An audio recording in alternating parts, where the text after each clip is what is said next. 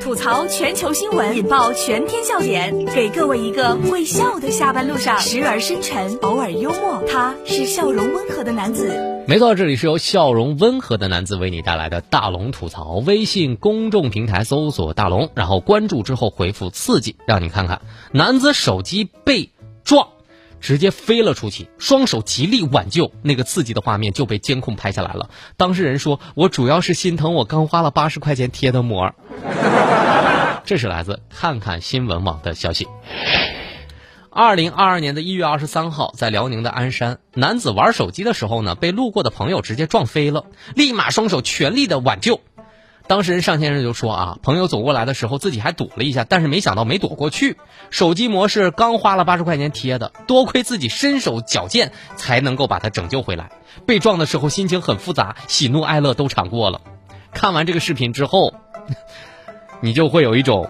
Oh my god，这是 Oh my god，这是 Oh my god，被爱的是 Oh my god，这是 Oh my god，这是 Oh my god，不丑陋的是。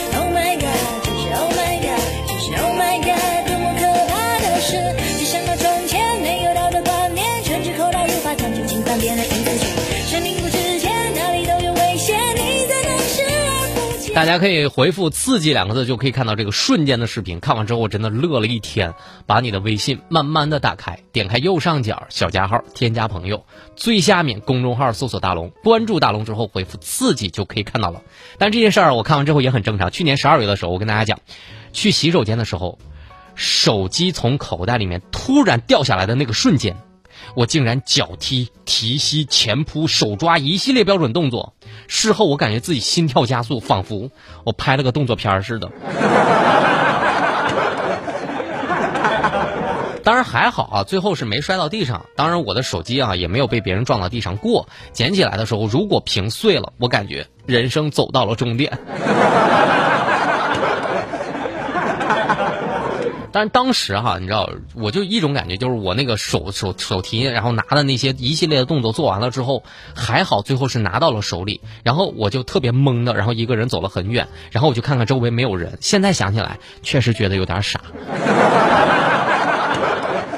当然，大家想要看到这个被监控瞬间拍下来的这个视频很有意思哈。把你的微信慢慢的打开，点开右上角的小加号，添加朋友，最下面公众号搜索大龙，关注大龙之后啊，回复刺激就可以看到了。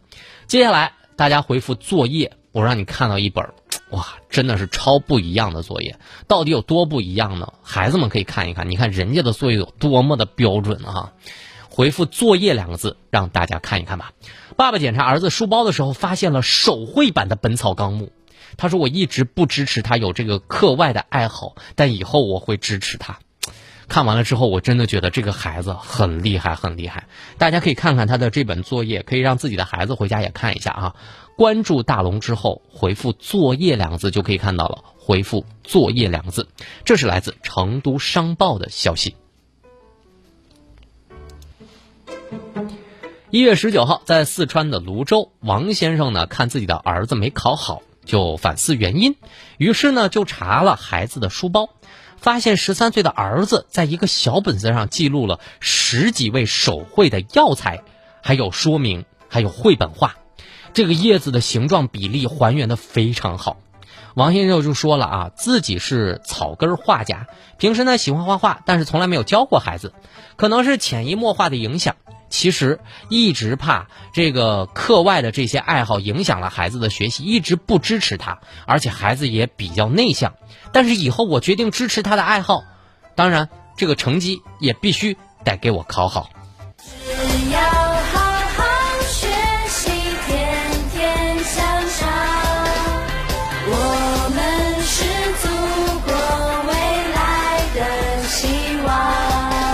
大家只需要回复“作业”两个字，看看这个孩子太有才了。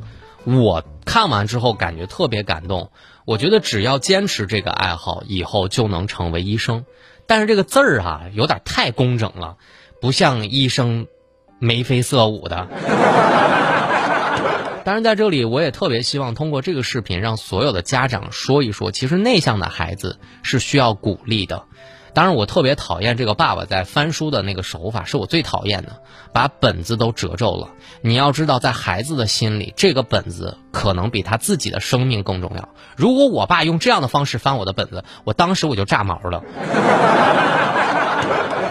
当然，我也希望这个视频能够给家长上一课：第一，孩子没考好也不要随便翻他的书包；第二，能看得出来这个孩子很爱惜这个本子，本子是干干净净、整整齐齐的。被家长这么一翻，可能心里面会有不舒服。学会尊重孩子的隐私，学会尊重孩子爱惜的东西，希望是各位家长能在这个视频当中学会的。嗯，大家可以看看这个视频啊，这个孩子做的非常好，我也希望能够。启发到很多的父母教育孩子的那一面，就是大家可以把你的微信慢慢的打开，点开右上角的小加号，添加朋友，最下面的公众号搜索大龙，关注大龙之后，记得回复作业，可以看到回复作业。吐槽全球新闻，引爆全天笑点，给各位一个会笑的下班路上，时而深沉，偶尔幽默，他是笑容温和的男子。没错，这里是由笑容温和的男子为你带来的大龙吐槽。接下来的时间，让大家听一个特别浪漫的新闻：理工男的浪漫，程序员辞职之后带着二十位花样奶奶种莲花。这是来自头条新闻的消息。傅波行曾经是华为的一个程序员，在一次偶然当中，他得知有不少人每天都会买花，这种浪漫的日常让他大受震惊。于是他从大厂辞职，来到了开启自己的种蓝莲花的人生。期间呢，他带动了二十位花样奶奶在自家的门口就业。从事鲜花行业已经五年的他说了，很多三四线城市的人。不是对浪漫没有追求，而是没有渠道。希望能让鲜花的价格更加亲民，人人都能在买菜的时候顺便买一束漂亮的莲花。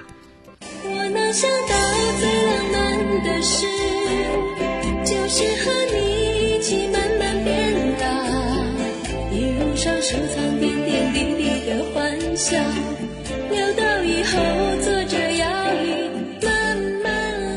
真的想说一句：优雅永不过时，浪漫至死不渝，真的特别浪漫。我相信他一定是一个特别浪漫的人。和二十位奶奶在一起种花，这个浪漫的理工男不仅创造了属于自己的一片天，还给这几位奶奶带来了不一样的生活。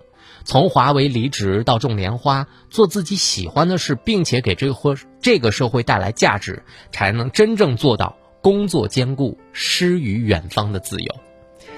希望新的一年，大家也能够兼顾自己所爱，并且收获你们的诗与远方。好了，以上就是今天大龙吐槽的全部内容。非常感谢各位的收听。找到大龙的方式极其的简单，把您的微信慢慢的打开，点开右上角的小加号，添加朋友，最下面的公众号搜索大龙，看到那个穿着白衬衣弹吉他的小哥哥，您就可以跟我成为好朋友了。您记好，关注大龙之后回复刺激。回复作业能够看到今天的视频，希望那个刺激的视频能够让大家笑一下。那么也希望大家能够用碎片化的时间来提升一下自己。大家关注大龙之后回复读书，在这里大龙读书会里有一百九十多本大龙用声音解读的书。如果您看不进去，就听大龙解读给你听吧。只需要关注大龙，回复读书，扫描二维码就可以进入了。